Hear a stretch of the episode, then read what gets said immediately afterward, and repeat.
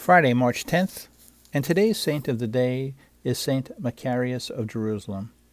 Saint Macarius of Jerusalem was the bishop of Jerusalem from 312 to 335 AD.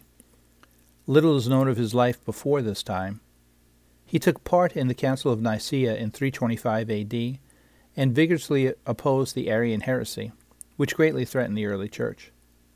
It is believed that he was one of the bishops who helped draft the Nicene Creed.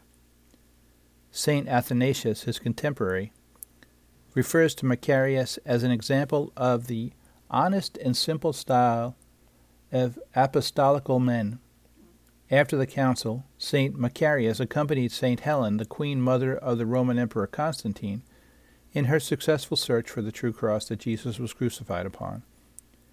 It was he who suggested to St. Helen that she would identify the real cross by touching all three of those she found to be seriously ill women and observe which one brought immediate healing.